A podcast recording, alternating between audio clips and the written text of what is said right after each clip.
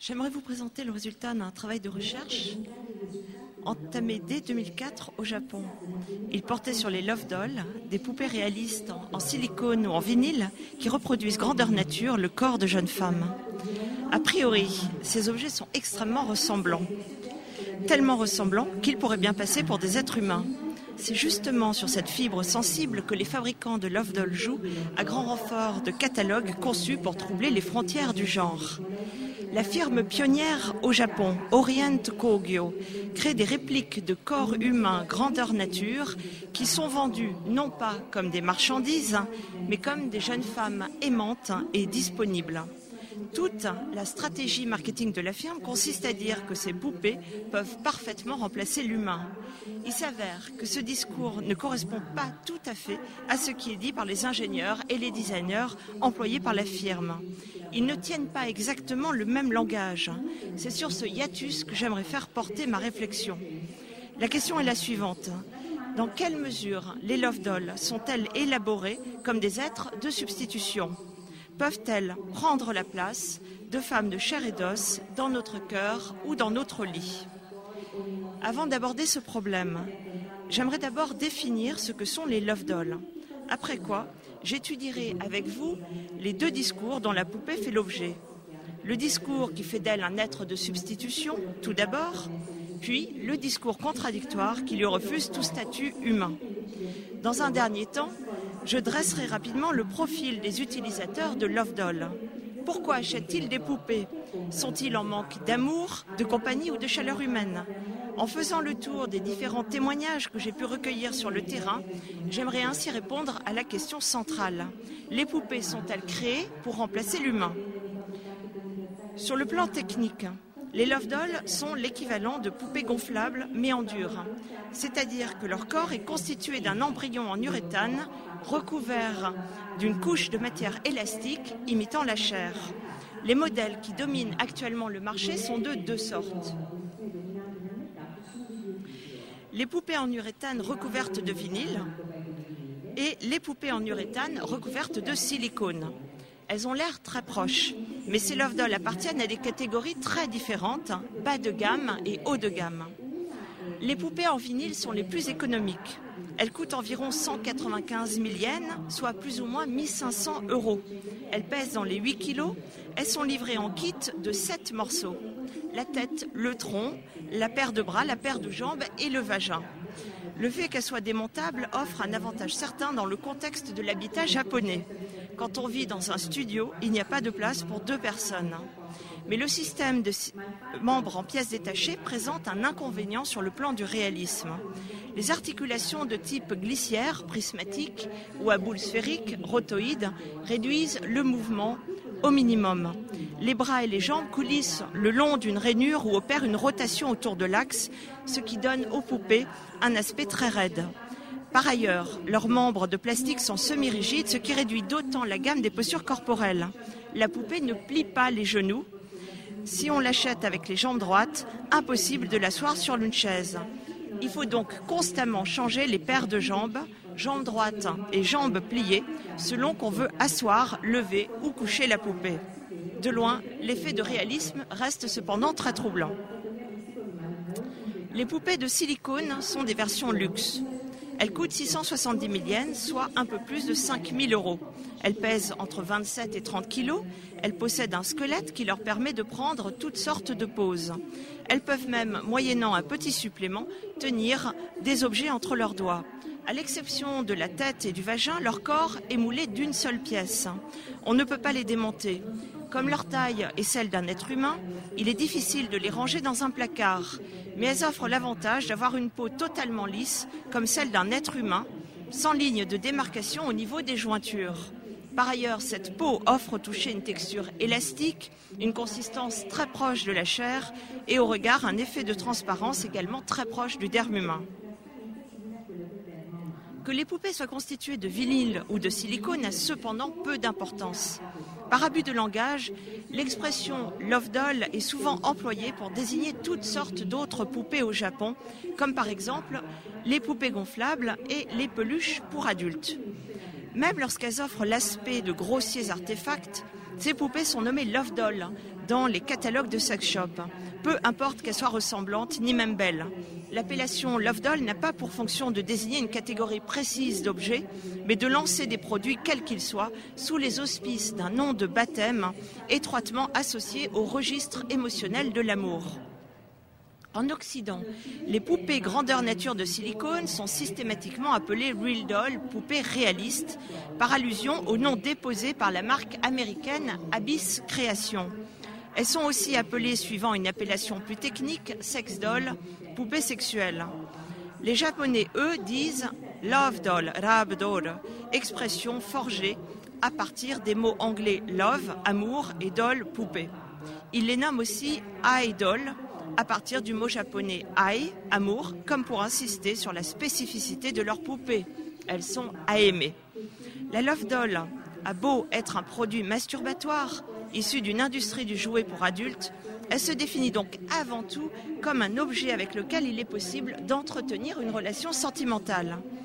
Ce modèle de représentation de la poupée, ce que l'on pourrait appeler, pour reprendre les termes de Foucault, le régime discursif autour de la poupée, se constitue dès 1977 et fait de la poupée un substitut sentimental, un être de rechange, voire le parfait équivalent d'une épouse ou d'une petite copine. Tout commence en 1977.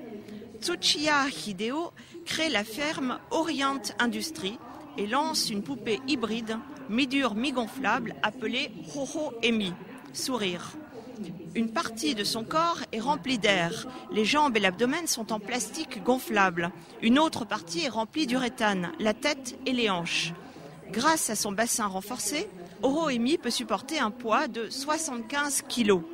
Tsuchiya Hideo, le créateur de la firme, qu'il a créé Oroemi, non pas pour supporter un poids physique, mais psychique. Il explique avoir pris conscience que les gens, lorsqu'ils achètent une poupée, n'ont pas juste envie d'avoir une relation sexuelle, mais d'être apaisés. Il utilise le verbe iyasu, guérir, qui indique l'idée du réconfort. Officiellement, la Love Doll est donc inventée en vue de réconforter et soigner le cœur d'un certain type d'homme que Tsuchiya décrit ainsi. Ce sont des hommes, généralement quinquagénaires, qui ont des problèmes assez lourds à porter. Leur épouse est malade ou morte, ou bien eux-mêmes ont du mal avec les femmes. La création de Hohoemi marque pour lui le début d'une quête. Ainsi qu'il l'explique depuis près de 40 ans, Lorsqu'il a pris conscience qu'il n'existait aucun instrument capable de consoler les veufs, les handicapés ou les personnes souffrant de solitude, il s'est mis à vouloir inventer, fabriquer une présence capable d'offrir la paix du cœur et de partager des moments de tendresse. Afin de marquer le coup, Tsuchiya s'associe à un psychologue à la retraite et transforme son showroom en ce qu'il appelle une salle de consultation. Lorsqu'ils veulent des renseignements sur les poupées, les clients potentiels peuvent donc bénéficier d'un entretien gratuit qui peut durer deux ou trois heures, au cours de laquelle le, showroom est fermé au public afin d'assurer la stricte confidentialité de la consultation. Par ailleurs, Tsuchiya affirme que les poupées sont ses filles. Lorsqu'elles sont achetées, elles ne sont pas vendues, mais mariées. Le terme officiel qui les désigne est Yome Iri, épouse. Lorsqu'elles reviennent à l'usine pour être réparées, elles font ce que l'on appelle un sato gaeri, un retour à la maison natale. Le terme service après-vente n'est pas utilisé. Lorsque le client ne peut plus les garder et qu'il les renvoie pour qu'elles soient détruites, Tsuchiya procède à une cérémonie funéraire. Une fois par an, en novembre, Tsuchiya coupe une mèche de cheveux de chaque love doll ayant fait l'objet d'un renvoi dans l'année puis se rend au Kiyomizu-dera de Ueno pour faire célébrer un kuyo, cérémonie funéraire bouddhiste. Après quoi, les corps qui sont devenus des enveloppes vides, puisque leurs âmes ont été pacifiées, sont remis à une entreprise de recyclage. Dès 1977, les ancêtres des Love Dolls apparaissent donc comme des reproductions d'êtres vivants doués de la capacité de sentir, de penser, de communiquer et d'aimer. Cinq ans plus tard, en 1981, la firme met au point une poupée entièrement dure, ce qui en fait la toute première des Love Dolls. Elle voit le jour sous le titre officiel de Poupée pour le soutien émotionnel de la personne. C'est une poupée en uréthane recouverte d'une épaisse couche de latex. Son nom, Omokage, souvenir, apparition, image, vestige, évoque ces traces rémanentes laissées par le souvenir ou le rêve. Omokage désigne l'apparence rendue floue, un peu irréelle, d'un objet vu à travers des larmes ou des vapeurs. C'est un mot utilisé dans les plus anciens poèmes d'amour répertoriés de l'histoire du Japon. La chercheuse Jacqueline Pigeot affirme que ce mot sert à désigner l'image de l'absente apparue en songe, née de la rêverie ou suscitée comme une fantasmagorie par les rayons de la lune. Pour marquer le lancement d'Omokage, Tsuchiya met au point un slogan à utiliser pour l'éternité. Et dans la brochure de lancement, il invite les clients à concevoir l'achat comme un contrat d'union durable, jusqu'à ce que la mort nous sépare en quelque sorte. Afin de renforcer cette idée dans l'esprit du public, la firme répand l'information invérifiable selon laquelle Omokage aurait été conçu à la demande d'un veuf frappé par le deuil. Interrogé en 2011, Tsuchiya explique brièvement le nom d'Omokage a été choisi en mémoire d'un être cher. Omokage s'offre donc à voir comme l'épouse du nombre d'une morte. Au dos de la brochure, la poupée est présentée comme un être humain avec ses mensurations, tour de poitrine, de taille, de hanche. Les matériaux utilisés pour sa fabrication sont rangés dans les rubriques suivantes. Système pileux, globe oculaire, derme, muscles, articulations. Pour renforcer l'effet de suggestion produit par ce lexique emprunté à la médecine, la brochure stipule que la poupée a été moulée sur un modèle de 19 ans. Et pour donner à ce duplicata de corps la valeur d'un être sensible, la brochure multiplie les allusions aux mystérieuses propriétés d'empathie que procède le latex. Sa peau est capable de se mettre à la même température que celle du corps qui l'étreint, par exemple, ce que le texte exprime avec des mots ambigus. Concernant la température, cette peau extrêmement sensible répond et se met en accord avec la chaleur humaine en 7-8 minutes. Le mot sensible, binkan, peut aussi se traduire impressionnable ou émotif, induisant le lecteur à penser que ce n'est pas du latex que l'on parle, mais de la poupée même. Une fois cette poupée lancée, Orient Industries se repose un peu sur ses lauriers. Quelques nouveaux modèles voient le jour, mais le principe n'évolue guère, jusqu'à ce qu'arrive la concurrence. Nous sommes à l'aube du XXIe siècle. Tuccia doit adapter son discours. En 1996, une firme américaine appelée Abyss Création lance des modèles de Love Doll en latex. Mais le latex pèse très lourd et s'abîme facilement. Le créateur d'Abyss Création, Matt McMullen, décide alors de remplacer le latex par le silicone. Fin 1997, il lance les Real Doll en silicone qui font l'effet d'une bombe médiatique à l'international. Le succès est foudroyant. Orient Industrie accuse le retard. Tsuchiya s'aperçoit qu'un nombre croissant de ses clients achètent des Real Dolls. Il embauche des ingénieurs pour mettre au point sa propre gamme de poupées en silicone. Son premier modèle voit le jour en 2001 sous le nom de Petit Jewel Candy Girl. Il prend la forme d'une jeune fille âgée d'environ 15 ans. Elle fait 140 cm de haut garde la bouche fermée et arbore un air songeur qui se situe aux antipodes des expressions faciales des poupées américaines. Il peut sembler choquant que les Love Dolls aient brusquement pris l'aspect enfantin. Jusqu'ici, elles avaient l'allure de mannequins de mode ou d'épouses rangées. Mais la mode a changé sous l'influence de ce que l'on appelle la culture otaku, la culture des pop idoles et des dessins animés. Une nouvelle génération de clients est apparue, une génération marquée par la quête du retour à l'enfance. L'amour, désormais, ne consiste plus à vieillir, mais à régresser ensemble. L'idéal sentimental qu'incarne la Love Doll est donc désormais celui du voyage à rebours en direction des émotions premières, des désirs en train d'éclore au moment même du passage entre l'enfance et l'adolescence. Les consommateurs ne veulent plus de poupées au regard fixe, intimidantes et fantomatiques. Ils optent pour celles qui offrent des expressions plus introverties et dont les yeux, comme frappés de myopie ou de strabisme, se détournent légèrement vers un point difficile à saisir. Le succès de Petite Jouelle est tel que les commandes sont épuisées en une heure sur Internet. Un album photo entièrement consacré à la poupée est publié en avril 2002 sous le titre Lover's DNA. C'est une première dans l'histoire de l'édition au Japon aucune poupée n'avait jamais été photographiée comme s'il s'agissait d'un être humain. L'album met en scène la poupée comme si elle vivait d'une vie en apparence autonome. Elle fait ses courses au marché, se promène, se rend à l'école, mange, s'amuse ou s'exhibe en tenue légère.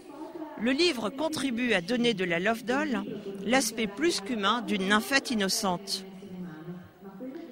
Ce livre côtoie d'ailleurs sur les rayons de librairie les albums d'idoles en chair et en os, brouillant les frontières entre corps réel et corps imité. Depuis 2001, la firme Orient Industrie ne cesse de lancer de nouvelles poupées sur ce principe de la Vierge innocente pour qui tout a le goût de la première fois. Lorsqu'il s'agit d'un nouveau modèle de corps, chaque lancement est annoncé comme une naissance, tanjo. Lorsqu'il s'agit d'un nouveau modèle de tête, on parle d'un début, suivant une terminologie courante dans le milieu des pop idoles ou des clubs érotiques qui célèbrent l'arrivée de nouveaux visages à grand renfort de publicité. Toute la stratégie marketing de la firme est donc axée sur la confusion entre le genre humain et les objets, mais aussi sur celle entre l'enfance et l'âge adulte.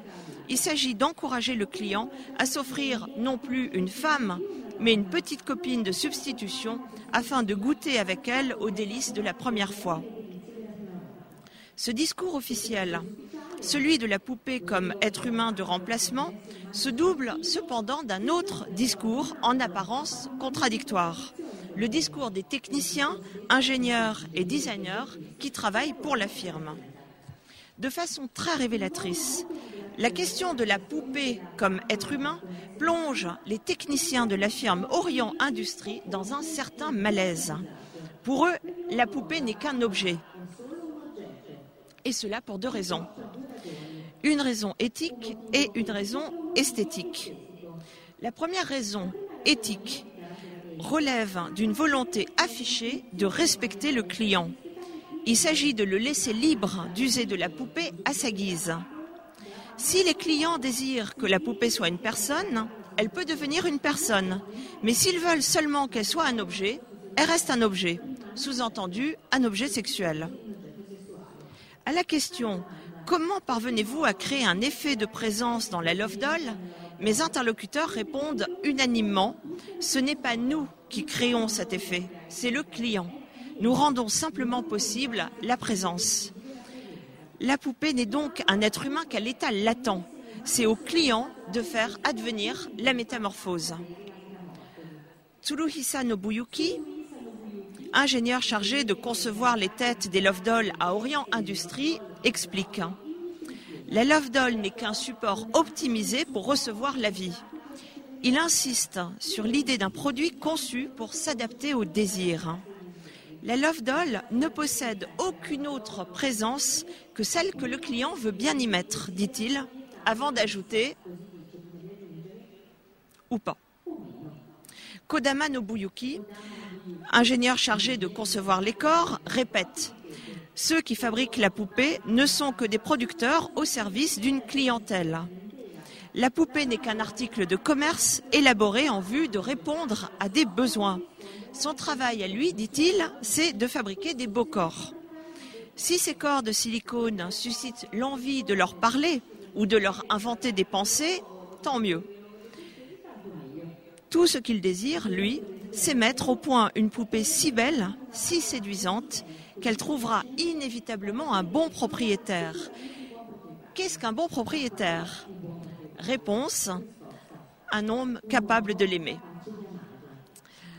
Au regard de ces témoignages, il apparaît que la Love Doll au Japon n'est pas un produit fini ni stabilisé lorsqu'elle est mise en vente, mais l'équivalent d'une matière première conçue pour être modelée par ceux qui l'achètent. Son protocole d'utilisation encourage fortement l'utilisateur à la transformer, car c'est justement de cette prise de possession que dépend le résultat final, celui d'une love doll personnalisée, c'est-à-dire fortement investie par les affects de son propriétaire. S'il fallait résumer ce qui caractérise la love doll, on pourrait donc la définir comme le fruit d'une double interaction.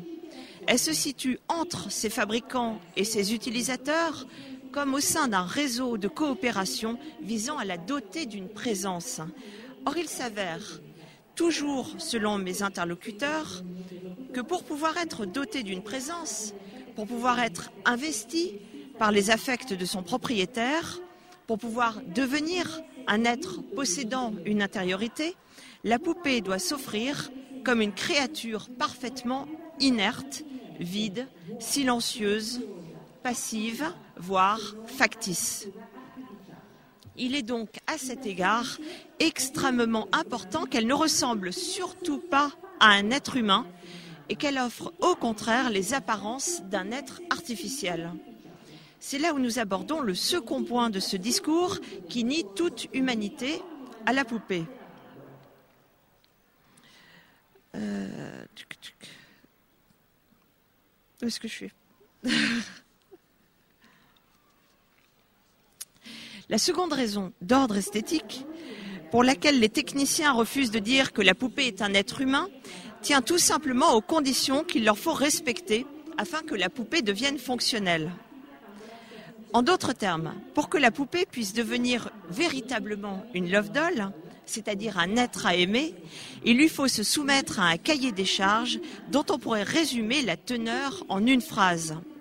La poupée doit plaire à tous, c'est-à-dire qu'elle ne doit pas avoir de qualité précise, mais au contraire s'offrir comme un écran de projection vierge, blanc et vide. Les fabricants invoquent d'ailleurs souvent la notion de miroir, kagami, ou de réceptacle, uchi, pour résumer leur idéal de poupée, disponible, neutre. Tuluhisa, l'ingénieur de tête de Love Doll, explique Le visage de la poupée doit refléter celui de son propriétaire. La Love Doll, c'est un article de commerce et je dois laisser le plus de marge de manœuvre possible au client. Il faut le laisser libre de projeter ce qu'il veut dans la poupée. Elle doit être un réceptacle disponible. Kodama Nobuyuki, designer décor à Orient Industrie, répète la même idée. L'expression des poupées, ça dépend des utilisateurs. Tristes quand ils sont tristes, gais quand elles sont gaies. Kodama dit aussi, plus les visages sont lisses, plus ils peuvent refléter l'émotion. De nombreux moyens sont mis en œuvre pour donner à la Love Doll l'aspect d'une créature étrangère au genre humain. L'écartement entre ces deux yeux est fortement accentué par exemple, afin que la poupée ait l'air d'être atteinte d'une grave déficience intellectuelle. La taille des pupilles, beaucoup plus large que celle des pupilles humaines, fait environ 26 mm, c'est-à-dire la taille des pupilles d'un chien. Ses yeux sont fixes et réglés sur une focale courte de 3 à 5 mètres, comme les statues de Bouddha, ce qui lui donne l'air de fixer quelque chose dans le vide. Et puis surtout, elle ne bouge pas. Il arrive souvent qu'on demande aux fabricants pourquoi ils ne dotent pas leur Love Doll de circuits électroniques. Suivant une perspective téléologique courante en Occident, les robots sont placés au sommet de la hiérarchie dans la reproduction de l'humain mais la plupart des fabricants de Love Doll repoussent avec mépris l'idée de rajouter des fonctions motrices aux poupées. Contrairement à cette idée toute faite que les formes de vie les plus abouties sont celles qui peuvent se déplacer, pour la plupart de mes interlocuteurs au Japon, le mouvement tue la vie. Une poupée qui bouge, ça fait mort-vivant. Une poupée immobile a une âme, celle qui remue est morte. Ainsi qu'ils me le répètent tous de façon unanime, l'avenir, ce n'est pas forcément le robot. À leurs yeux, en tout cas, les Love Dolls sont des simulateurs de conscience bien plus convaincantes que ces pantins électroniques tout juste capables d'exécuter des boucles d'enchaînement. Qu'ils soient programmés pour simuler des tics nerveux en mode aléatoire ne les rend pas plus humains, au contraire.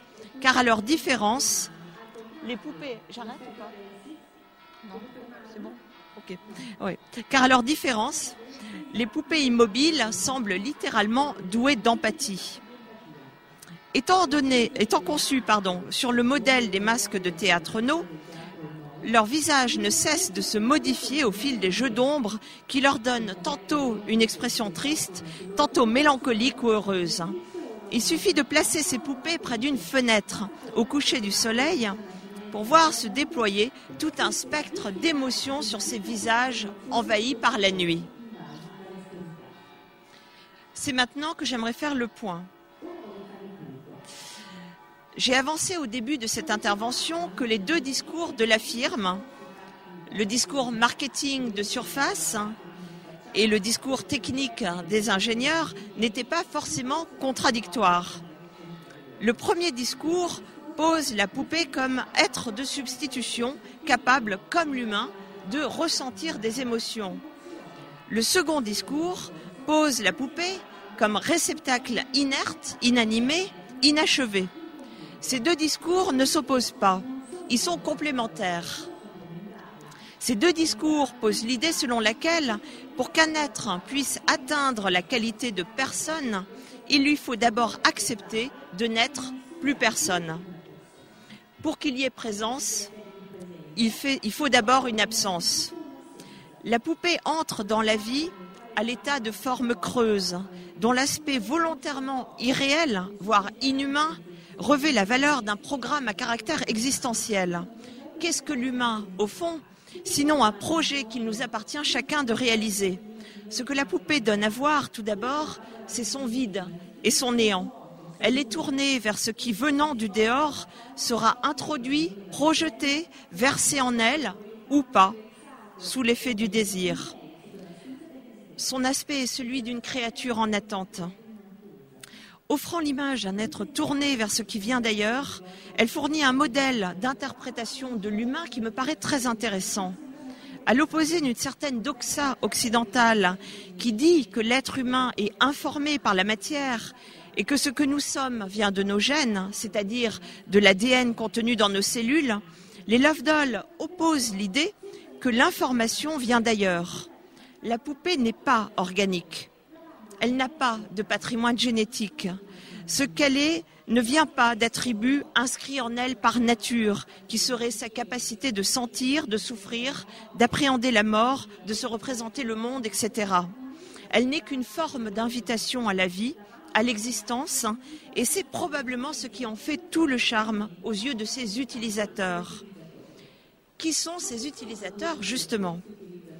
J'aimerais pour finir me pencher sur le profil afin d'en finir avec le préjugé commun qui veut que la poupée puisse parfaitement remplacer l'humain, c'est-à-dire faire office d'exutoire sexuel et sentimental auprès d'une catégorie de personnes, les clients des prostituées, les frustrés, les pervers, dont les besoins, s'ils n'étaient pas pris en charge, pourraient potentiellement déboucher sur des passages à l'acte violent. Il existe une idée stéréotypée selon laquelle les firmes qui produisent des love dolls viennent au secours des célibataires. Ce discours marketing et médiatique accrédite la vision pour le moins naïve que de la poupée comme soupape de sécurité, garante de la paix sociale et femme de réconfort pour les mâles solitaires. Dans les faits, cependant, ce discours ne repose sur aucun fondement le marché des célibataires compte 13,6 millions de Japonais en comptant les divorcés et les veufs. Or, il ne se vend guère plus de 1000 poupées par an. Ce que l'on nomme avec emphase l'industrie des love dolls n'est qu'une activité artisanale de niche. De cela, on peut déduire que les personnes intéressées par les love dolls constituent l'exception. Pour le dire plus clairement, il ne suffit pas d'être en manque pour avoir envie de s'acheter une poupée. Le profil du client n'est pas celui de l'homme souffrant de solitude, ni celui du loser qui se rabat faute de mieux sur un objet parce qu'aucune femme ne veut de lui. Il s'avère au Japon que la plupart des propriétaires de Love Doll se désignent comme des maniaques ou des otaku c'est-à-dire des passionnés de manga, de cosplay, de jeux vidéo et de dessins animés. Ce sont des spécialistes de monde virtuel très doués en jeux de simulation. Leur première caractéristique, c'est qu'ils préfèrent, disent-ils, vivre dans un monde peuplé de poupées irréelles. Cette affirmation, bien sûr, n'est pas dénuée d'une certaine part de provocation. Leur deuxième caractéristique, c'est que les otaku trouvent plus de plaisir à customiser un produit, à le monter et à le démonter qu'à en jouir. De fait, les otaku préfèrent bien souvent acheter un objet en kit qu'une maquette toute faite. Dans le milieu, ce qui se vend le plus, c'est ce qui est incomplet, explique Kodama Nobuyuki. Ce qu'on ne peut pas avoir en entier, pas facilement, ce qui n'est pas gagné d'avance, ce qui possède des zones d'ombre, ça nous attire. Plus il y a de choses qui manquent, plus on fantasme dessus.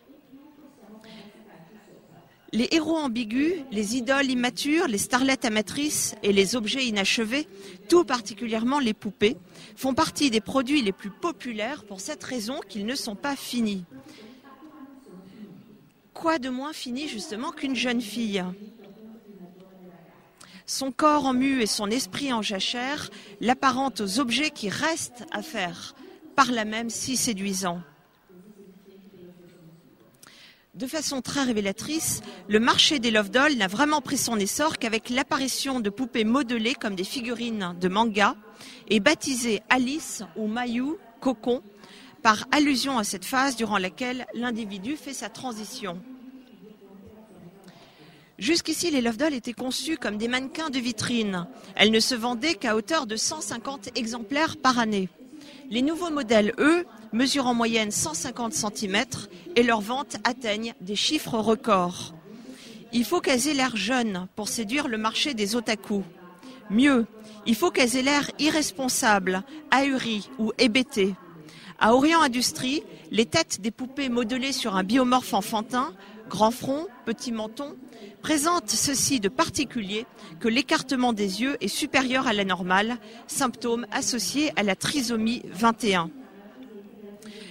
Tsuruhisa, le designer de tête à Orient Industrie, explique Ça donne un air doux quand les yeux sont écartés l'un de l'autre. Plus les yeux sont rapprochés, plus la personne a l'air concentrée et nerveuse. Plus ils sont éloignés, plus elle a l'air distraite, inattentive, voire stupide à la question de comprendre pourquoi tant d'hommes sont susceptibles d'aimer une jeune fille immature, voire stupide, c'est Okawa Hiro, créature de la firme Forwoods, qui apporte la réponse la plus claire. En fait, les poupées ne plaisent qu'à très peu de monde, et seule une petite minorité de Japonais en achètent. Ce sont des trentenaires proches de la culture otaku qui ont grandi en lisant des mangas et en vivant dans un univers virtuel. Ils n'éprouvent aucun intérêt pour les femmes réelles. Ils ne ressentent d'émotion qu'à la vue de personnages fictifs irréels. Ainsi donc, l'apparence imbécile des poupées est un marqueur d'irréalité. Pour les otaku, par opposition aux vraies femmes qui sont intelligentes, les poupées doivent se démarquer de façon radicale. Comme l'explique Sakai Mitsugi, un des premiers grands collectionneurs de Love Doll, la poupée est l'équivalent d'un rêve impossible, celui d'un amour tel qu'il ne peut en exister dans la réalité. Avec une prostituée, on peut faire semblant qu'il y a de l'amour, mais ça ne dure pas longtemps. Avec une poupée, c'est plus facile parce que la poupée ne fait jamais que se taire. Donc, on peut lui faire dire ce qu'on veut. Ce que les clients veulent doit relever de la chimère, parce que les clients, ainsi que le confirme Sakai, désirent un être inachevé, déficient, lacunaire. À la différence des vraies femmes, dit Sakai, les love dolls sont calmes, silencieuses et surtout dénuées de toute personnalité. Contrairement au préjugé qui veut que la poupée soit le substitut d'une femme, Sakai insiste sur l'idée que la poupée est désirée pour elle-même, c'est-à-dire pour ses immenses qualités de silence et d'inertie. L'aspect immature, irréaliste de la poupée garantit sa parfaite capacité à n'être rien d'autre qu'un rêve. Et ce rêve-là, sciemment, ne débouche sur aucun projet de vie légitime en termes de reconnaissance sociale. Voilà pourquoi les otakus se présentent si fréquemment comme des gentlemen au cœur pur. Si la poupée est une jeune fille vierge, c'est afin d'offrir à ses propriétaires l'image en reflet d'eux-mêmes. Celui d'une personne qui refuse de grandir et d'évoluer suivant les règles de ce monde-ci, qui refuse surtout de se conformer aux standards de la réussite. Rappelons que le Japon traverse, depuis l'éclatement de la bulle économique en 1991, une crise telle qu'un nombre croissant de trentenaires préfèrent rester célibataires les hommes n'ont pas les moyens financiers de soutenir une famille. Quant aux femmes, elles ne veulent pas arrêter de travailler et devenir femmes au foyer, ainsi qu'il est d'usage. C'est dans ce contexte de crise, aggravé par un système social trop rigide, que des hommes, mais aussi des femmes, achètent des love dolls, parce qu'il n'y a pas d'avenir possible avec une poupée. L'échec programmé de la relation a donc la valeur d'un signal fort, un signal de détresse, bien sûr, mais aussi de colère, de révolte et d'impuissance exaspérée. Acheter une love doll pour cette frange de la population acculée au célibat, c'est signifier publiquement que le système court à l'échec. La love doll est le miroir inversé des injonctions sociales auxquelles ses propriétaires sont soumis devenir un adulte autonome, performant, gagnant suffisamment d'argent pour fonder un foyer. La poupée manifeste sous des formes spectaculairement immatures que son propriétaire est entré en dissidence. Renversant les perspectives avec une joie maligne, les otaku transforment positivement le stigmate qui les frappe. On les accuse d'être des losers frustrés, ils affirment par défi n'avoir pas besoin de vraies femmes qu'ils qualifient de mendokusai, déplaisantes, pénibles, incommodantes, casse-pieds. Les jeunes filles au corps de rêve présentent au moins l'avantage de ne pas exister. Avec elles, rien n'est possible que dans le cadre d'une illusion. Loin d'être anecdotique, le choix d'une partenaire irréelle participe d'un suicide social qui relève du défi, raison pour laquelle il serait inadéquat d'analyser le phénomène des otaku comme un symptôme morbide, le délitement des liens sociaux, mais plutôt comme la conséquence structurelle d'un bouleversement social, le nécessaire ajustement d'une frange de la population à des injonctions aussi irréalistes, finalement, que ces poupées qu'ils prétendent aimer d'un cœur pur. J'aimerais, pour conclure, proposer une hypothèse de travail concernant l'analyse des objets anthropomorphiques. Dans nos sociétés, ainsi que l'expliquent Brigitte Derlon et Monique Jeudi-Balini, en conclusion de leur ouvrage La passion de l'art primitif, la qualité de ce que l'on possède revêt une dimension identitaire et l'avoir, surtout celui dont on fait montre, participe de l'être. Pour le dire schématiquement, on est ce que l'on a. Pour ce qui concerne la Love Doll, il semblerait que les deux pôles, être et avoir, s'articulent suivant des principes légèrement différents. Dans le couple qu'elle forme avec son utilisateur, la Love Doll relève non pas de l'avoir, mais du non-avoir.